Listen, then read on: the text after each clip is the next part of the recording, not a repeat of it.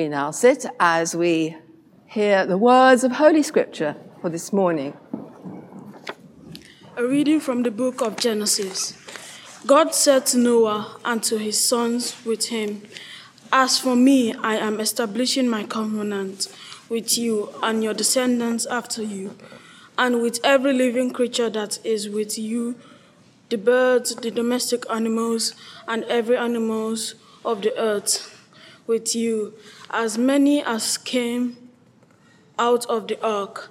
I, I establish my covenant with you, that never again shall all flesh be cut off by the waters of the flood, and never again shall there be a flood to destroy the earth. God said, This is the sign of the covenant that I make between me and you and every living creature that is with you for all further generations. I, I have set and I have set my bow I have set my bow in the clouds, and it shall be a sign of the covenant between me and the earth. When I bring clouds over the earth, and the bow is seen in the clouds, I will remember my covenant that is between me and you, and every living creatures of all flesh. And the waters shall never again become a flood to destroy all flesh. When the bow is in the clouds, I will see it and remember the everlasting covenant between God and every living creature of all flesh that is on the earth. God said to Noah, This is, this is the sign of the covenant that I have established between me and all flesh that is on the earth. This is the word of the Lord. Thanks be to God. Psalm for today is Psalm 25, and the response is Your paths, O Lord, are loved, are love and faithfulness to those who keep your covenant. Your paths, O Lord, are love and faithfulness to those who keep your covenant. To you, O Lord, I lift, I lift up my soul. My God, I put my trust in you. Let me not be humili- humiliated, nor let my enemies triumph over me.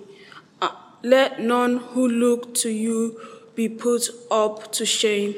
Let the treacherous be disappointed in their schemes.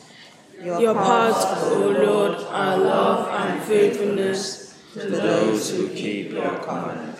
Show me your ways, O Lord, and teach me your paths. Lead me in your truth and teach me, for you are the Lord of my salvations. In your hand, in you have I trusted all the day long. Your paths, O Lord, are love and faithfulness to those who keep your covenant. O Lord, remember, O Lord, your compassion and love, for they have for they are for everlasting remembering. Remember not the sins of my youth and my transgressions. Remember and my transgressions. Remember me according to your love and for the sake of your God, goodness, O Lord. Your paths, O Lord, are love and faithfulness to those who keep your covenant. Gracious are upright is the Lord, therefore he teaches sinners in his way. He guides the humble in doing right and teaches his way to the lowly. All, all the paths of the Lord are love and faithfulness. To those who keep his covenant with his testimonies, for your name's sake, O Lord, forgive my sin, for it is great. Your paths, O Lord, are love and faithfulness to those who keep your covenant. A reading from the first letter of Peter. Christ also suffered for sins once for all, the righteous for the unrighteous. In order to bring you to God, he was put to death in the flesh, but made alive in the spirit, in which also he went and made a proclamation to the spirits in prison, who in former times did not obey, when God waited patiently in the days of Noah. During the building of the ark, in which a few, that is, eight persons, were saved through water and baptism, which is prefigured, which this prefigured now saves you, not as a removal of dirt from the body, but as an appeal to God for a good conscience. Through the resurrection of Jesus Christ, who has gone into heaven and is at the right hand of God with angels, authorities, and power made subject to him.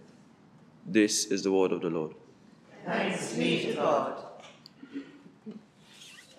May the Lord be on your lips and in your heart, that you may worthily proclaim his holy gospel in the name of the Father, the Son, and the Holy Spirit. Amen. Hear the gospel of our Lord Jesus Christ according to Mark. Glory to you, O Lord. Jesus came from Nazareth of Galilee and was baptized by John in the Jordan.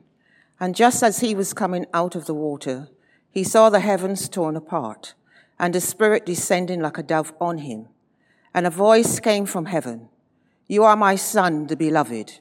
With you I am well pleased. And the Spirit immediately drove him out into the wilderness. He was in the wilderness forty days tempted by Satan. And he was with the wild beasts, and the angels waited on him. Now, after John was arrested, Jesus came to Galilee proclaiming the good news of God and saying, The time is fulfilled, and the kingdom of God has come near. Repent and believe in the good news. This is the gospel of the Lord. Praise to you, O Christ.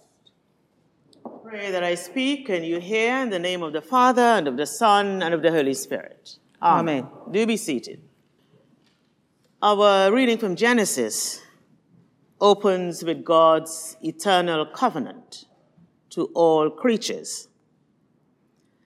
It's a beautiful covenant in which God unconditionally promises to withhold divine destruction. And God sets a sign, a rainbow, in the sky to assure us human beings that we need not fear another calamity like that which is depicted in Genesis 6 to 8.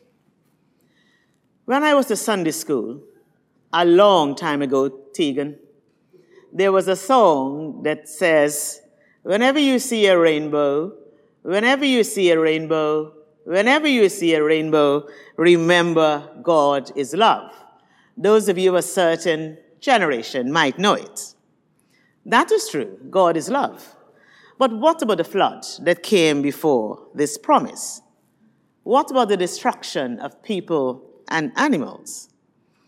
And if we're not careful, we may adopt this passage as one that gives us comfort with the divinely orchestrated genocide inscribed in the story of the flood. It's only a small step from becoming desensitized to the genocide and other disasters in our world today. If we're not careful, we're prone to treat the rainbow as a crucial theological support. Or we, or we treat the, the, the rainbow as a happy ending, indeed, to the flood. And then we don't pay any attention to the horrible historical consequences that have come out of the following verses the verses that follow where we stop today. So we stopped at Genesis 9, verse 17. When you go home, young people as well as adults, read the rest of that chapter that begins from 18 and ends at 29.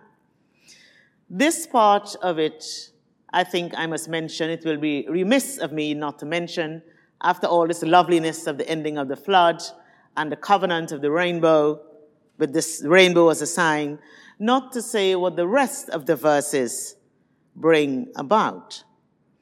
These verses, which talk about the curse of Canaan, have constantly served as a crucial theological support for all kinds of oppression in our world, including, but not limited to, transatlantic slave trade, the Holocaust, apartheid, Muslim enslaving non Muslim, Hutu massacring Tutsi, and all these other atrocities that go on.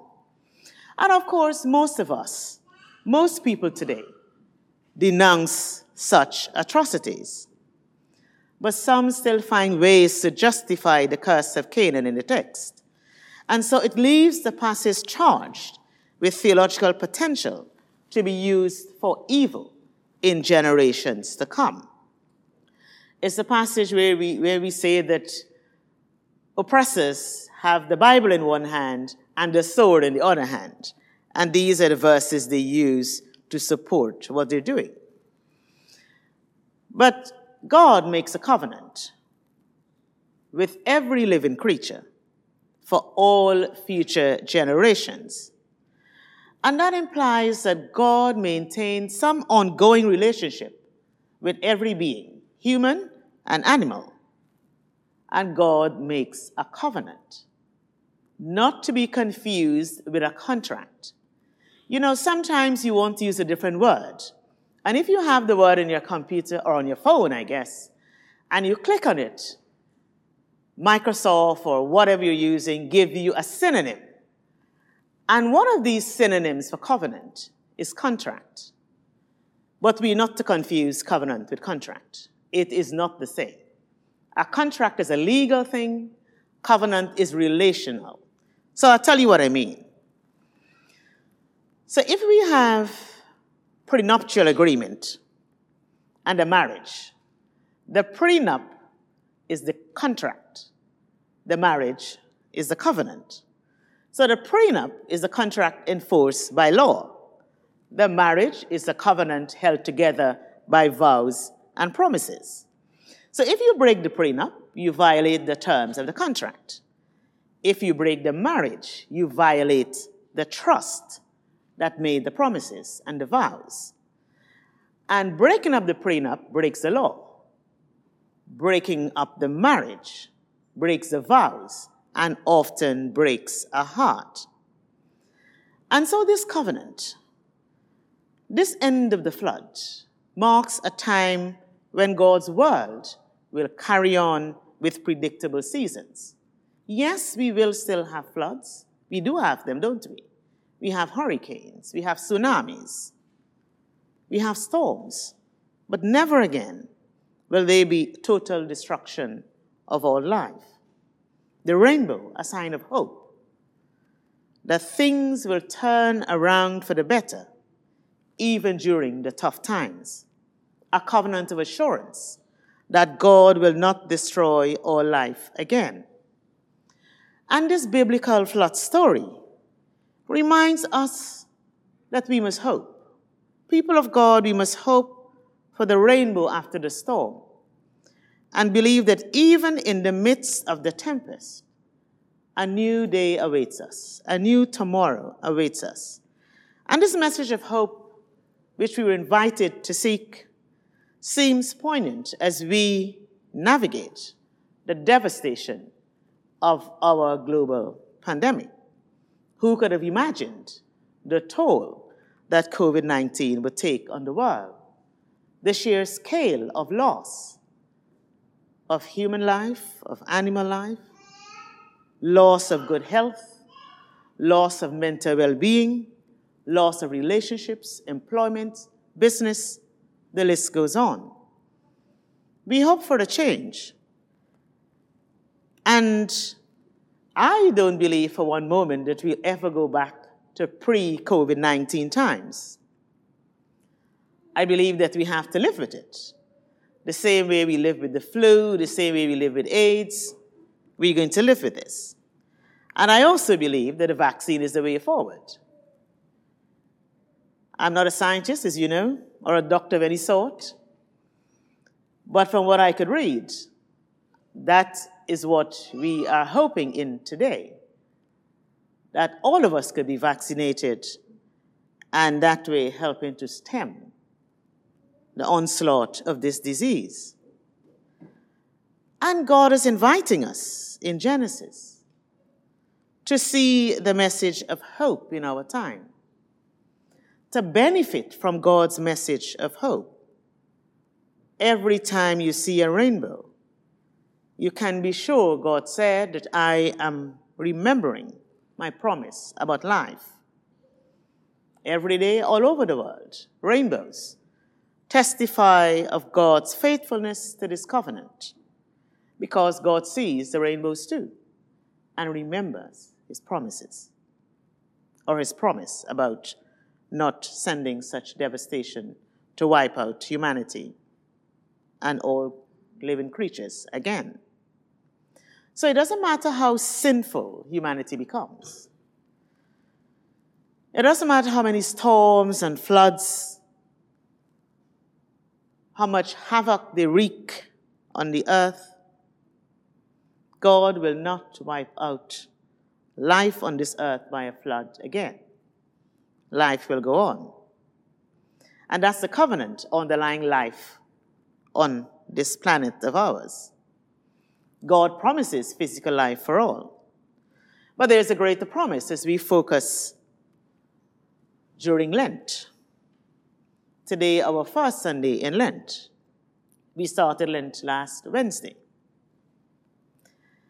And so our focus for Lent is the promise of eternal life for all who believe in God's Son, the beloved with whom God is well pleased. The God who cares about all life in this world has sent his only begotten Son into this chaotic, disobedient, rebellious world to bring abundant life, to bring eternal life. And Lent is a season of penitence, as we know. It's a season to be honest with ourselves, with our human condition, with our relationship with God, the times when we have fallen short of the glory of God, the times when we didn't love as we should.